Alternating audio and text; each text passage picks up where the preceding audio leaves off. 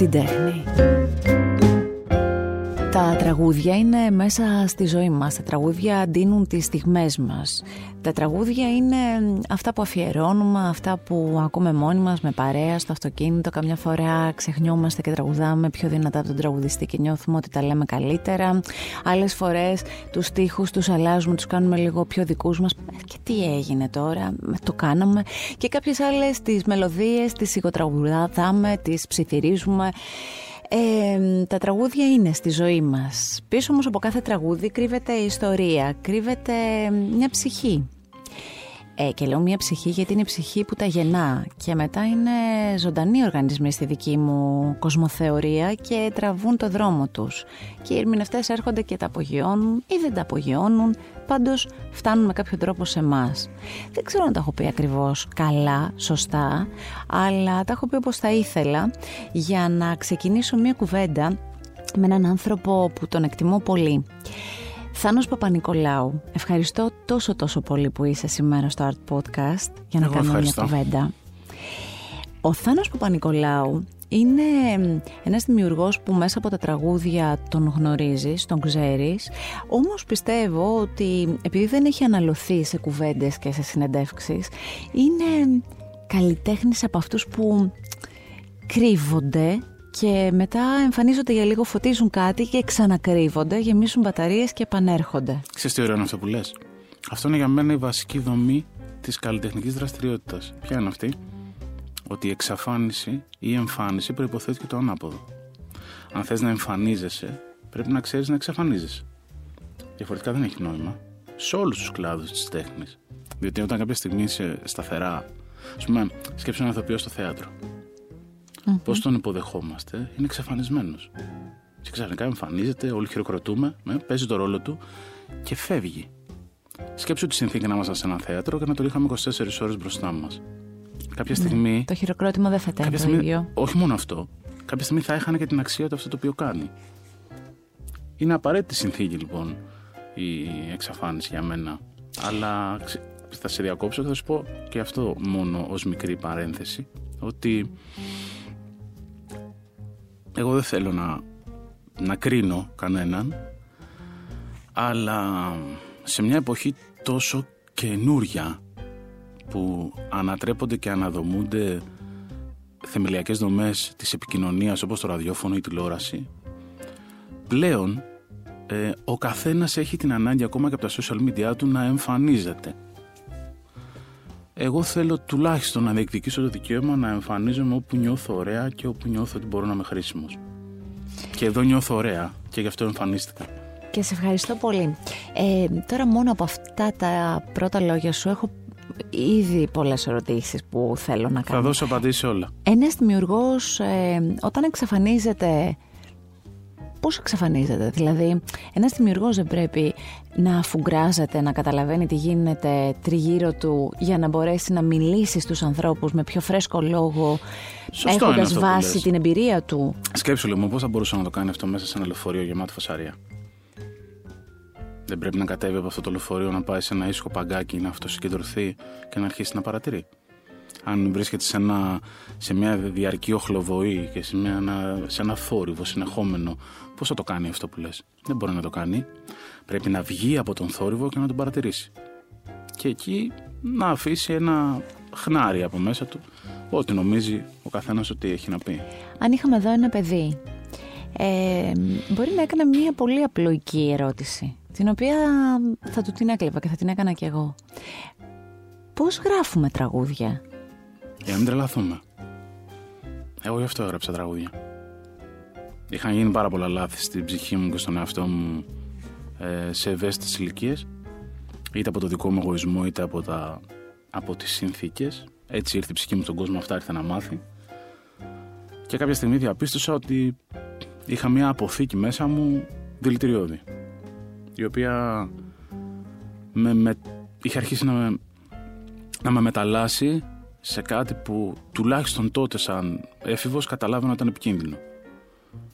Και έψαχνα έναν τρόπο να εκτονώσω αυτό το οποίο συνέβαινε μέσα μου γιατί οι άλλοι τρόποι που είχα βρει ανακάλυπτα ότι ήταν άγωνοι. Φώναζα, θυμώνα, έσπαγα, Ε, Είχα πάρα πολύ δύσκολη εφηβεία εγώ. Ταλαιπώρησα πάρα πολύ τους γονείς μου, ας πούμε. Να είναι καλά που με ανέχτηκαν και. Στη Θεσσαλονίκη. Στη Θεσσαλονίκη, ναι. Ε, πάμε λίγο να φωτίσουμε με έναν τρόπο έτσι δικό σου εκείνα τα χρόνια. Θεσσαλονίκη έφηβος, αν έπαιζε ένα soundtrack από κάτω, ποιο soundtrack θα ήταν, ποιο τραγούδι θα Το ήταν; Lose Yourself του Eminem θα ήταν. Ξεκάθαρα. Δηλαδή, 14 χρονών, ας πούμε, να λες στη μαμά σου ότι πάω στη Γιώτα. Και χωρίς κινητά, χωρίς ίντερνετ, χωρίς facebook, να επιστρέφεις τη μαμά σου από Παρασκευή, ξέρω εγώ, μεσημέρι, χωρίς να έχεις πάρει ένα τηλέφωνο ως γάιδαρος. Ε, ξημερώματα Κυριακής προς Δευτέρα, δύο ώρα τη νύχτα. Και να μην σε απασχολεί, ας πούμε, ε, αυτή η τόσο άστοχη και χαζή ενέργεια που έχεις κάνει τι έχει προκαλέσει γύρω σου. Γιατί εσύ είσαι στην καλλιτεχνική σου αφασία, ας πούμε. Συγγνώμη, όταν έγινες γονιός, ζήτησες συγγνώμη στη μαμά για εκείνες τις ταλαιπωρίες; Όχι, ζήτησα συγγνώμη πολύ νωρίτερα στη μαμά. Από δεν περίμενα να γίνω γονιός για να το κάνω.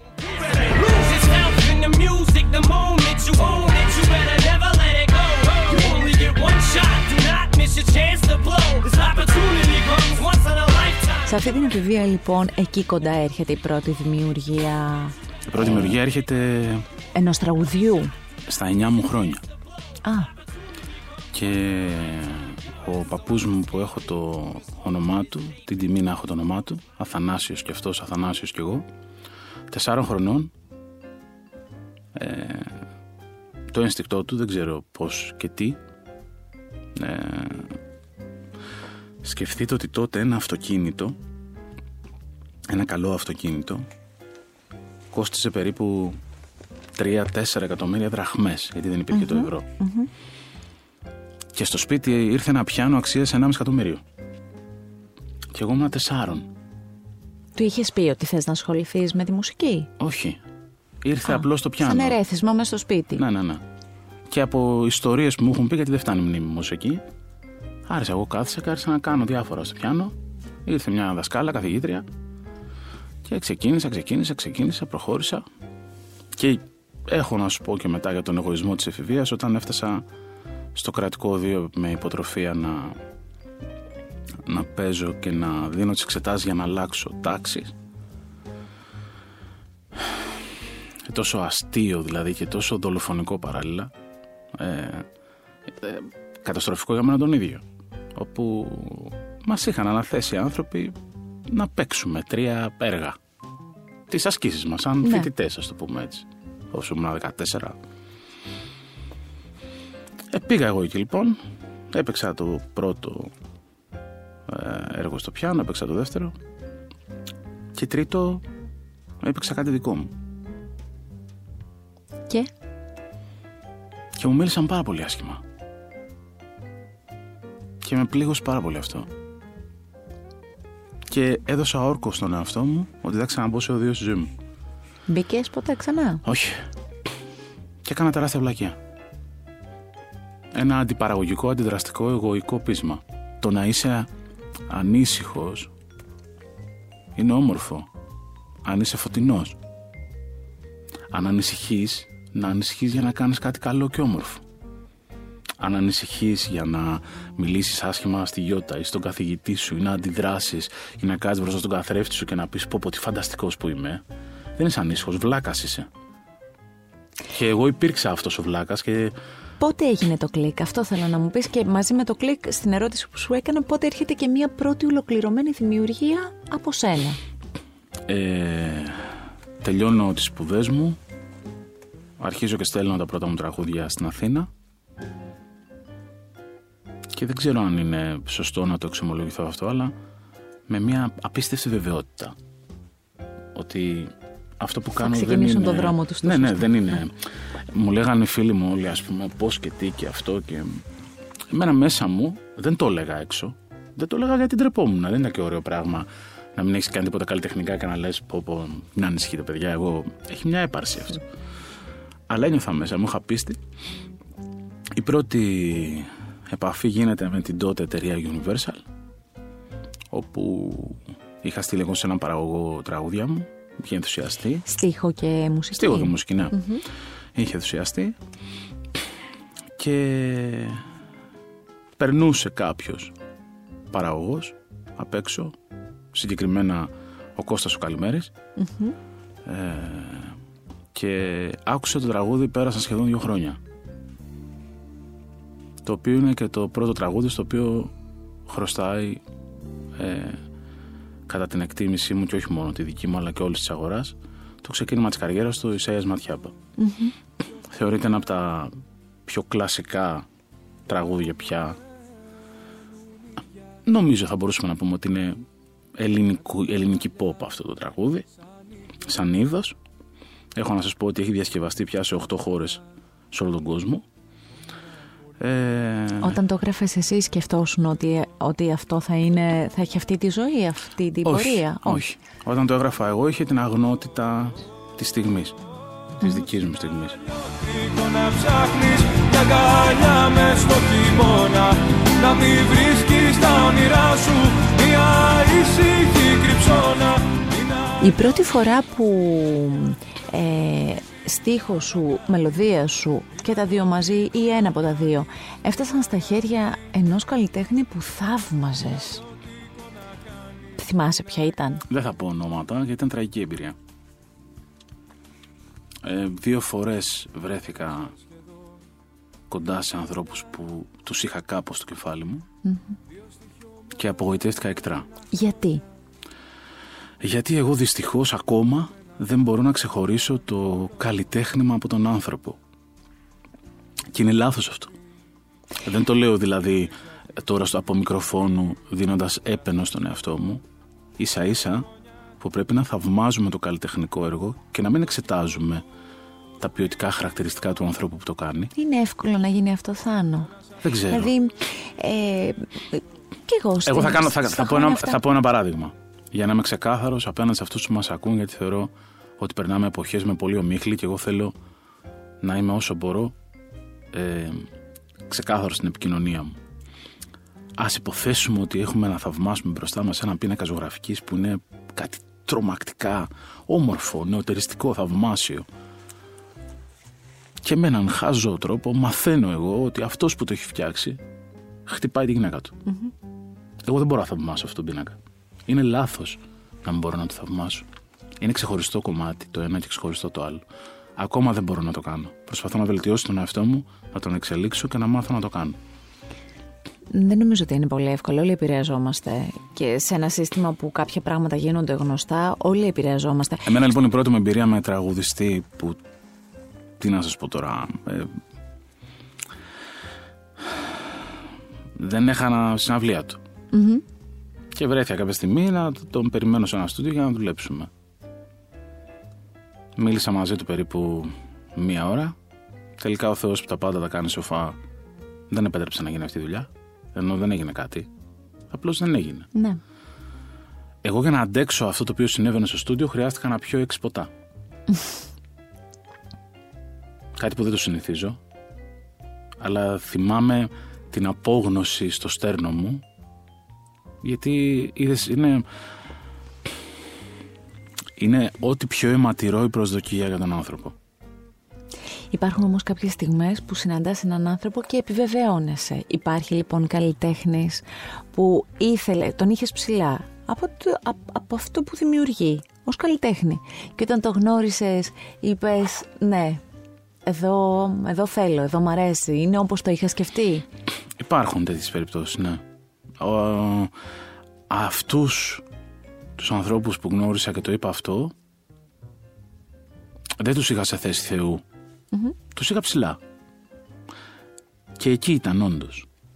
Αυτούς που πραγματικά, και ήταν λίγοι, τους είχα πολύ ψηλά, Εκθρονίστηκαν, ε, τι εκθρονίστηκαν, ακόμα πέφτουν. καταποντίστηκαν. Ναι, ακόμα, ακόμα κατρακυλάνε στο, στην κοιλάδα. Ε, Και δες Ένας- τώρα και αυτό, συγγνώμη, και αυτό δεν είναι σωστό που λέω.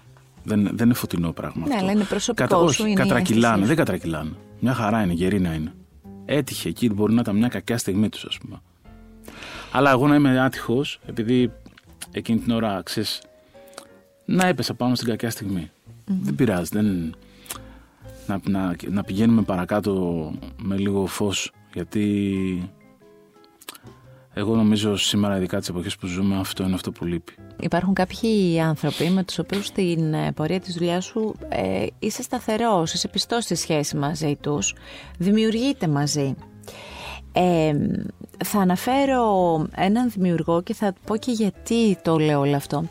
Ε, με τον Γιώργο Θεοφάνος δουλεύετε, δουλεύετε μαζί, χρόνια δουλεύετε μαζί, δημιουργείτε μαζί. Έχετε υπογράψει τραγούδια πολύ ωραία που έχουν δοθεί και σε ερμηνευτές που ο κόσμος αγαπάει πάρα πολύ. Και έρχεται κάποια στιγμή, θα μιλήσω για ένα συγκεκριμένο τραγούδι, έρχεται κάποια στιγμή λοιπόν μια συνεργασία σας με μια κόκκινη γραμμή ε, για την οποία κόκκινη γραμμή θα πω το εξής. Δεν, δεν έχει υπάρξει έκτοτε χωρισμένος που να μην έχει τραβήξει μία κόκκινη γραμμή και να σηκώσει τα χέρια ψηλά όταν το ακούει ή στο ραδιόφωνο να δυναμώσει. Αυτό το τραγούδι με το Γιώργο μαζί που το δημιουργήσατε, με τον Γιώργο Θεφάνους, αυτό έχει κάποια ιστορία από πίσω. Όχι, καμία ιστορία δεν έχει. Σας χαλάω το μύθο μάλλον, αλλά δεν έχει. Έχει αγάπη, έχει όρεξη για δουλειά, έχει αυτοσυγκέντρωση. Η Ρίστον παρόδο να σου πω ότι δεν είναι σαφώς και ισχύει αυτό με τον Γιώργο. Εγώ είμαι άνθρωπος που θέλω να πιστεύω, είμαι σταθερός. Οπότε ο Γιώργος Στοφάνος και ο Βασίλης ο Γαβριλίδης είναι δύο, Τους σταθερούς σου συνεργάτες. δύο άνθρωποι που εκτιμώ πάρα πολύ, απεριόριστα πολύ, τη μουσικότητά τους και την καλλιτεχνική τους βάση. Ε, πάρα πολλές φορές με εντυπωσιάζουν και τους καμαρώνω γιατί σκαρφίζονται μελωδίες που ξέρω πολύ καλά ότι δεν είναι κοντινές στον τρόπο με τον οποίο γράφω εγώ μουσική και θα ήθελα πολύ να, να γράφω σαν αυτούς. Όσο αφορά την κόκκινη γραμμή, θέλω να σου πω ότι είναι ένα τραγούδι που αγαπάω πολύ. Ε, όχι παραπάνω από τα υπόλοιπα τραγούδια. Ας πούμε στην Ατάσα, το δικό μου αγαπημένο τραγούδι είναι το δίπλα σε σένα. Δεν είναι η κόκκινη γραμμή. Αναγνωρίζω όμως ότι με τη βοήθεια του Θεού εκείνη τη στιγμή προφανώς μίλησα σε πάρα πολλές ψυχές ανθρώπων. Και έχω να σου πω ότι εκεί άρχισα να αλλάζω τον εαυτό μου. Εμένα η κόκκινη γραμμή ε, σε μια πρώτη ανάγνωση δεν μου άλλαξε ούτε τη ζωή μου, ούτε... Μου άλλαξε όμως κάτι πολύ σημαντικό εντός μου. Μου έδωσε να καταλάβω το μέγεθος της ευθύνης, το τι σημαίνει να παίρνεις ένα χαρτί και ένα όργανο και να γράψεις ένα τραγούδι. Και το πόσο προσεκτικός πρέπει να είσαι και στα ελληνικά που χρησιμοποιείς και στο τι λες αυτό το τραγούδι. Ε, και εκεί κάνοντας μια πρώτη ανασκόπηση στον εαυτό μου και άρχισα να αλλάζω ορισμένα πράγματα συνειδητοποίησα ότι είχα γράψει μέχρι τότε 500-600 τραγούδια και ζήτημα 15-20 να ήταν φωτεινά τραγούδια. Ήταν όλα τραγούδια βαθιά στεναχωρημένα. Και από τότε προσπαθώ αυτό και το, το μετατοπίζω, το αλλάζω. Τραβάω λοιπόν σ' όλα μια κόκκινη γραμμή Σβήνω μια αγάπη που είχε λάθος διαδρομή Αφού το θες ας είναι αυτή η πιο μεγάλη μας στιγμή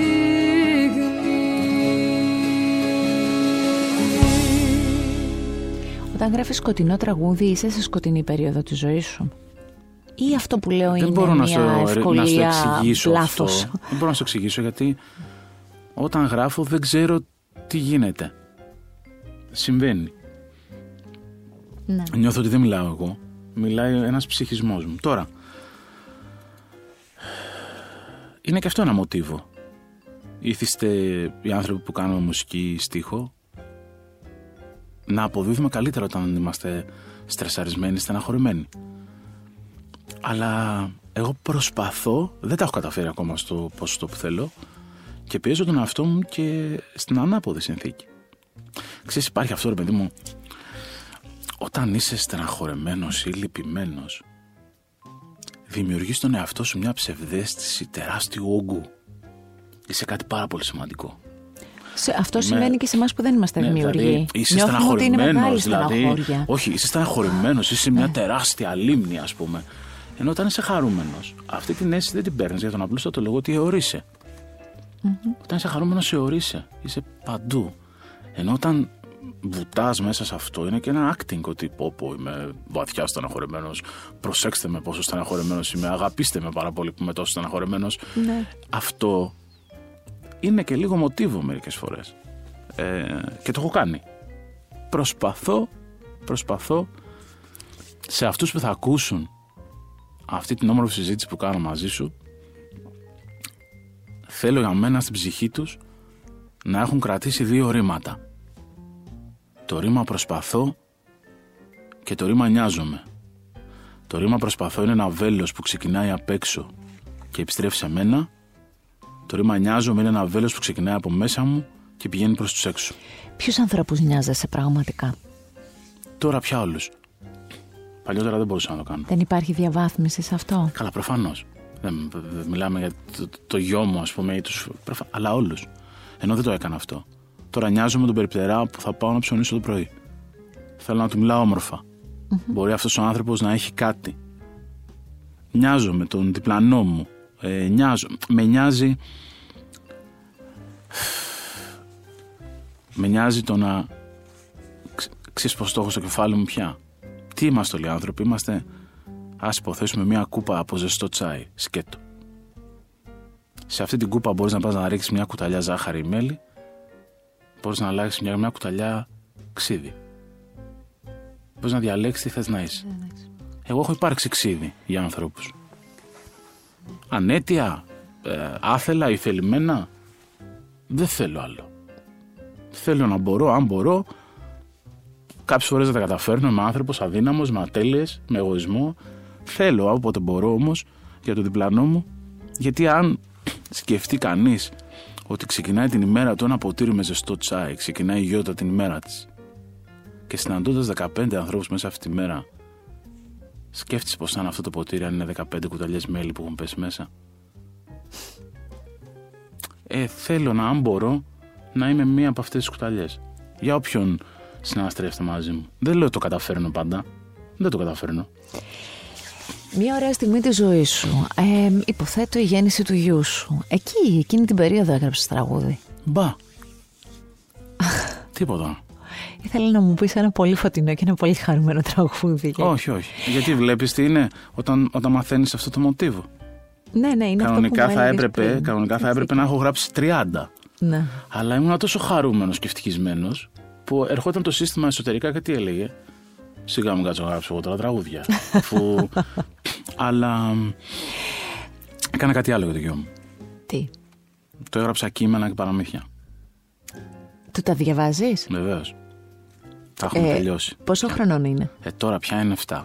Άρα τα, τα, τα- είναι κτήματο, τα ξέρει. Είναι, είναι Σε τα δικά μικρότερη του ηλικία, παραμύθια. Ας πούμε, έκανα αυτό. Και μετά από κάποια στιγμή σταμάτησα να το κάνω γιατί τεμπέλιασα και το έκανα και από μνήμης. Και επειδή ο γιος μου είναι... ε,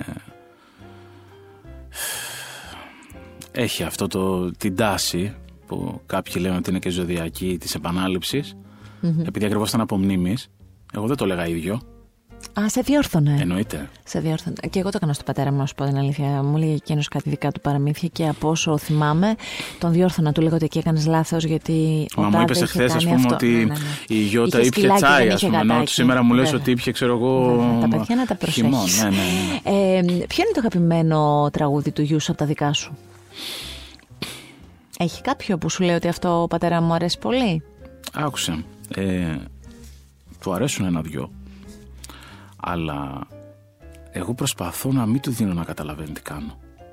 Έλα, είναι μεγάλος για να μην καταλαβαίνει. Λοιπόν, σε πληροφορώ ότι έχει την, μια πολύ ταπεινή αίσθηση του.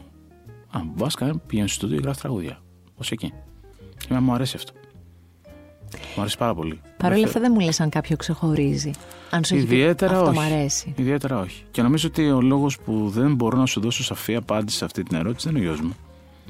Είναι ο δικός μου φόβος. Ότι; Ότι δεν θα ήθελα να ξεχωρίσει κάποιο. κάποιο. ε. Μμ, Εσύ δεν ξεχωρίζει, Θάνο, κάποιο τραγούδι. Ε, όχι. Όχι, δεν μπορώ να ξεχωρίσω. Ξεχωρίζω τις εντάσεις και τις στιγμές που είχε για να γίνει. Αλλά δεν ξεχωρίζω να σου πω γιατί και εγώ, ανάλογα με το πώς είμαι, ε, αλλάζει και η διάθεσή μου. Επίσης, ξεχωρίζω τα τραγούδια των άλλων. τα οποία θαυμάζω. Πες μου κάποια τραγούδια που θαυμάζεις άλλων δημιουργών. Εντάξει, υπάρχουν ε, πάρα πολλά. Πάρα πολλά.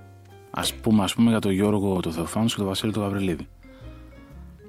Ε, εγώ συγκλονίζομαι όταν ακούω το τραγούδι που λέγεται η- που είναι και σε στίχο και μουσική του Γιώργου Θεοφάνου στο το μείνε λίγο στη γραμμή. Θα, θα, θα ήθελα τόσο πολύ να το έχω γράψει. Ε, συγκλονίζομαι όταν ακούω τα, το τραγούδι κλειστά τα στόματα που είναι σε μουσική του Βασίλη Γαβριλίδη που το έχει ερμηνεύσει ο, ο Αντώνης Αντώνης Ρέμος Ρέμος. και ο στίχος είναι του Νίκου Μωράητη. Ε, συγκλονίζομαι όταν ακούω αυτό το τραγούδι. Συγκλονίζομαι, δηλαδή θα ήθελα πάρα πολύ να, να το έχω γράψει. Και θαυμάζω και πάρα πολλά άλλα τραγούδια. Ας πούμε, σε, υπάρχει δύο τόσο σπουδαίοι δημιουργοί. Ο Κυριάκος Παπαδόπουλος και ο Ηλίας ο Φιλίππου. Έχουν γράψει το «Γύρισε σαλά» του Νίκου Βέρτη. Τόσο πολύ θα ήθελα να το έχω γράψει, τόσο πολύ το θαύμασα το... Τους το λες; Φυσικά. Φυσικά, αλίμον. Εννοείται τους το λέω. Και, και νιώθω πολύ περήφανος για όλους τους που έχουν γράψει κάτι τέτοιο, κάτι τόσο, τόσο σπουδαίο. Α, ακούω, ας πούμε, αυτό το συγκλονιστικό τραγούδι του Νίκου Ζουδιάρη. Ε, το τι να θυμηθώ. Και λες, πρέπει να τον ακουμπούσε ο Θεός εκείνη την ώρα για να το κάνει αυτό. Από παλαιότερη γενιά δημιουργών υπάρχουν τραγούδια που έχεις από παλιά ανακαλύψει, ανακαλύπτεις και τώρα και λες κοίτα τι είχε γράψει τότε. Ε, φυσικά, πολύ, πολύ. Ο Τάκης Σούκας, ο Τάκης Μουσαφίρης. Ε, πολύ. Εγώ είμαι και με πάρα πολύ μεγάλο θαυμαστής του Στράτου Διονυσίου. Ε, λυπάμαι που τα έφερε έτσι ο Θεός και εγώ είμαι μια γενιά νεότερη, ας πούμε, που δεν μπόρεσα σε αυτόν τον άνθρωπο να τον γνωρίσω από κοντά, να τον πετύχω να τραγουδά και γιατί όχι αν με αξίωνε ο Θεός να, να του έγραφα ένα τραγούδι. Τον θεωρώ... Εγώ δεν ακούω λαϊκά τραγούδια. Δεν ακούγαμε στο σπίτι μας λαϊκή μουσική έτσι κι αλλιώς.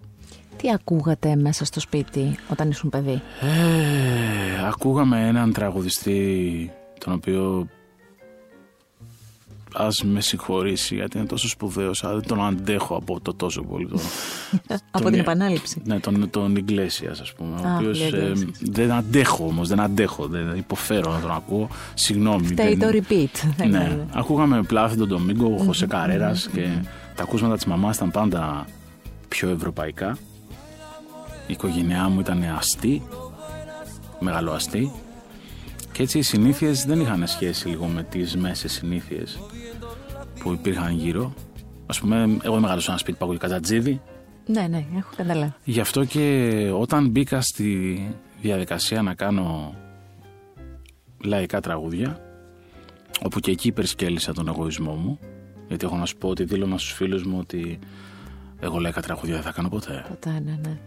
έχω κάνει τέτοια αφάνταστα, θα Οι χρειαζόμασταν... φίλοι, οι φίλοι είναι πειραχτήρια, στο λένε τώρα. Θυμάσαι Μα ότι... αυτό πειράζομαι μόνος Α, μου. δεν προλαβαίνουν, ε. Α, το κάνεις μα, εσύ. μα νομίζω θα σου δώσω και τώρα, ίσως, ένα από τους ωραίτερους από τις ωραίτερες ιστορίες, δεν την ξέρει κανείς. Αλλά μια που το συζητάμε και μου είπες για τη γραμμή, θα στην πω. Ναι. Μια από τις πιο μεγαλειώδει μου δηλώσεις στα 24, 25, είναι ότι εγώ είμαι καλλιτέχνης και θα κάνω τα τραγούδια όπως τα ονειρεύομαι. Δεν ήρθα σε αυτόν τον κόσμο να κάνω τραγούδια στην Ατάσα Θοδωρίδου. Τι το έχεις πει; Όχι βέβαια. Α, Είχα την πω αυτή τη βλακεία από την Ατάσα, για ποιο λόγο; Την, Λέω, τη μήπως τώρα χαζομάρα της και το την έχεις πει. μπουρδα, ας Ναι. πούμε. Ε, και όπω διαπιστώσαμε, δεν έκανα καθόλου. Έκανα τρεις καθόλου, δίσκους. καθόλου, καθόλου. Και δεν πήγανε και καλά. Ναι, ναι. Ε, στο Το αυτοκίνητο. οποίο έχω να σου πω ότι δεν το έλεγα με τη λογική ότι η Νατάσα δεν μου άρεσε ή ήταν. Όχι, εσύ δεν είχες ότι πρόθεση Εγώ ρε τέτοια. παιδί μου, ξέρεις, είμαι τόσο συνειδητοποιημένος που τόσο. Δηλαδή τώρα δεν μιλάει κανένας τυχαίος. Μιλάω εγώ. Ξέρω ακριβώς τι θέλω να Ναι, κάνω και ναι. είμαι 24. Όχι ότι δηλαδή δεν θα κάνω γιατί είναι κάτι ασήμαντο. Δεν θα Ναι. κάνω γιατί δεν ανήκω εκεί.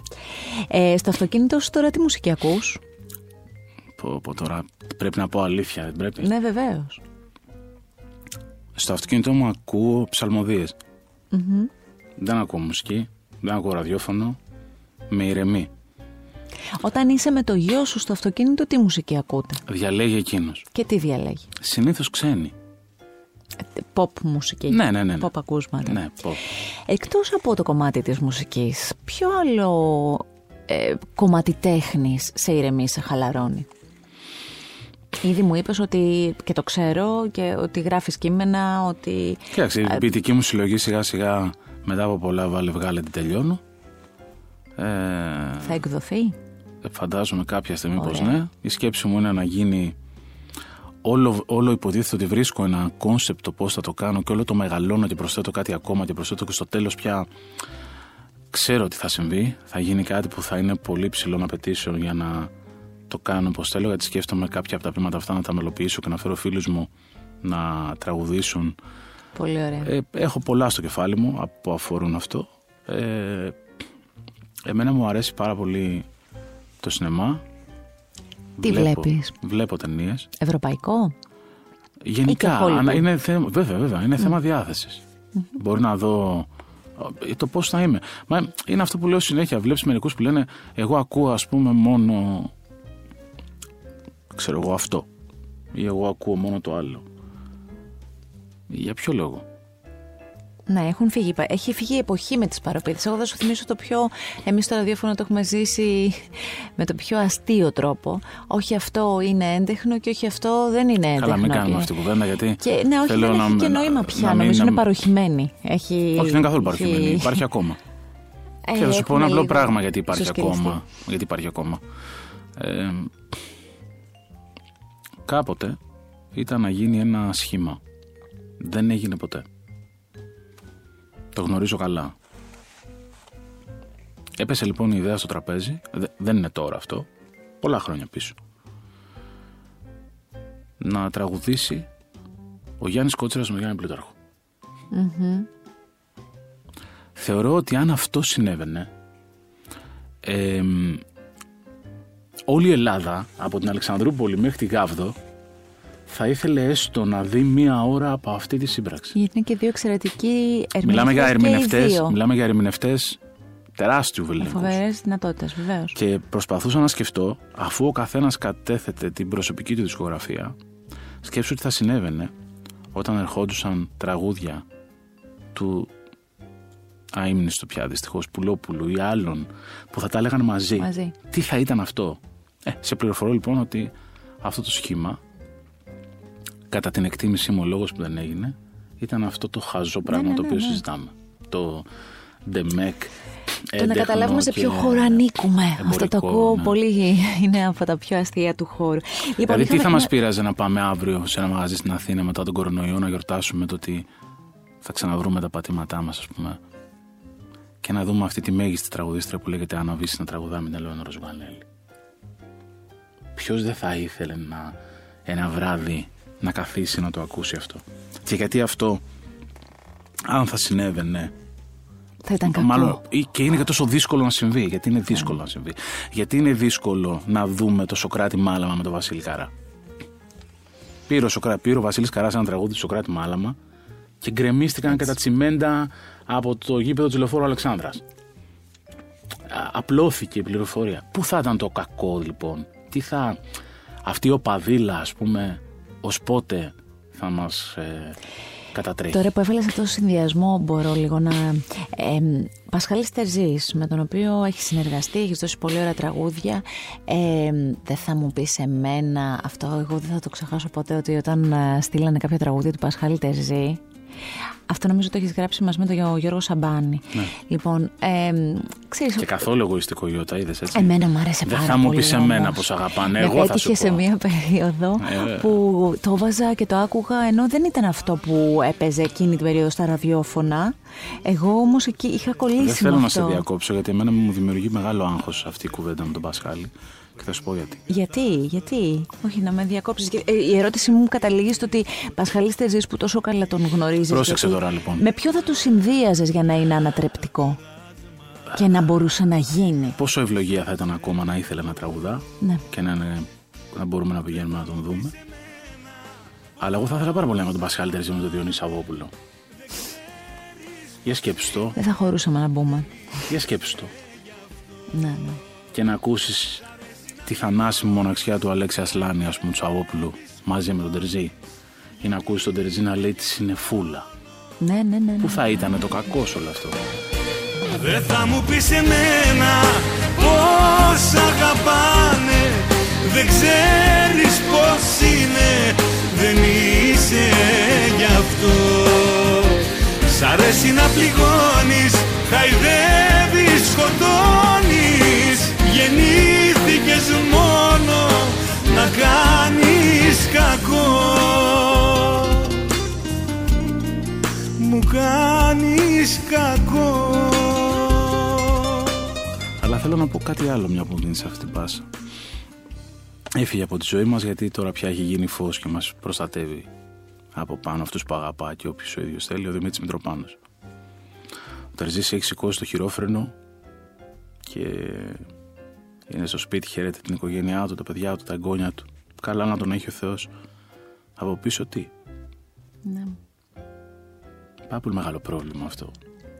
Ένα πολύ μεγάλο βάρος αυτού του ρεπερτορίου, ομολογουμένως, σηκώνεται από μια μερίδα ερμηνευτών. Έχουμε ακόμα σπουδαίους ερμηνευτές.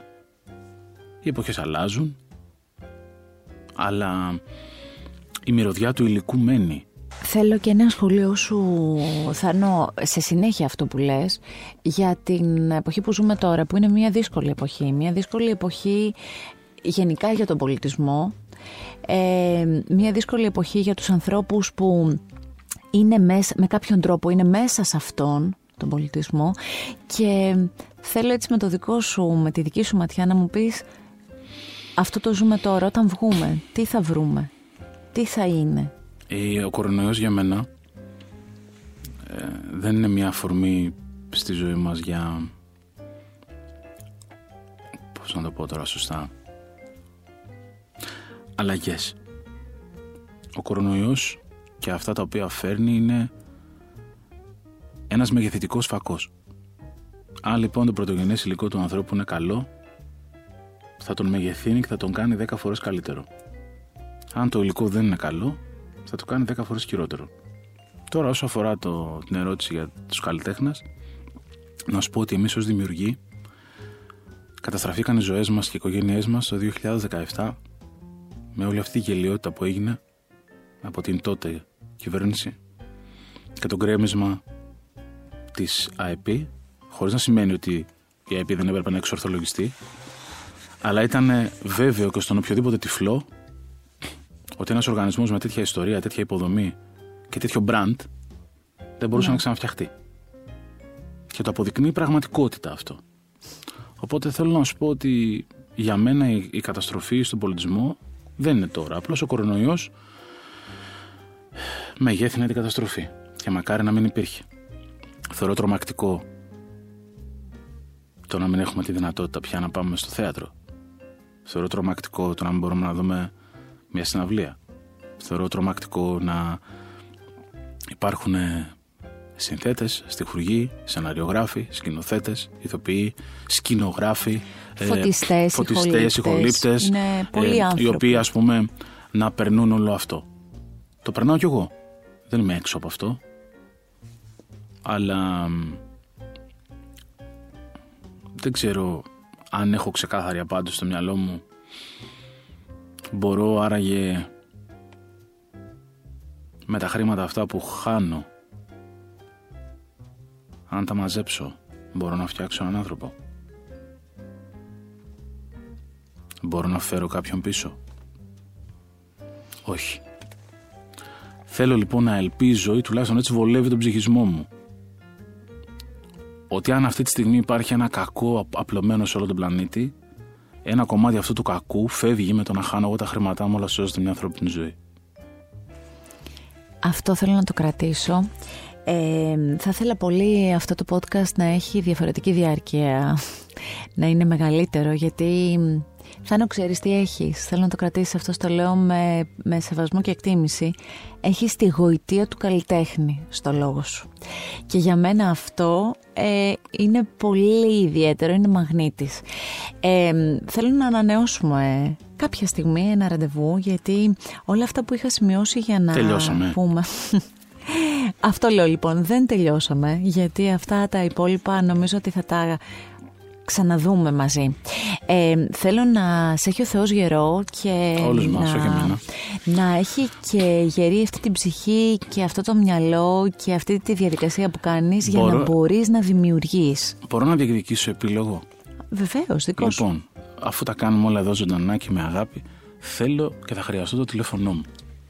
Γιατί έχω κρατήσει κάτι που βρήκα και νομίζω ότι ταιριάζει απόλυτα. Μέχρι να έρθει αυτό να πω λίγο και κάτι ακόμη. Ε, είμαι από αυτούς τους ανθρώπους που τον Θάνο Παπα-Νικολάου τον ακολουθώ στα social.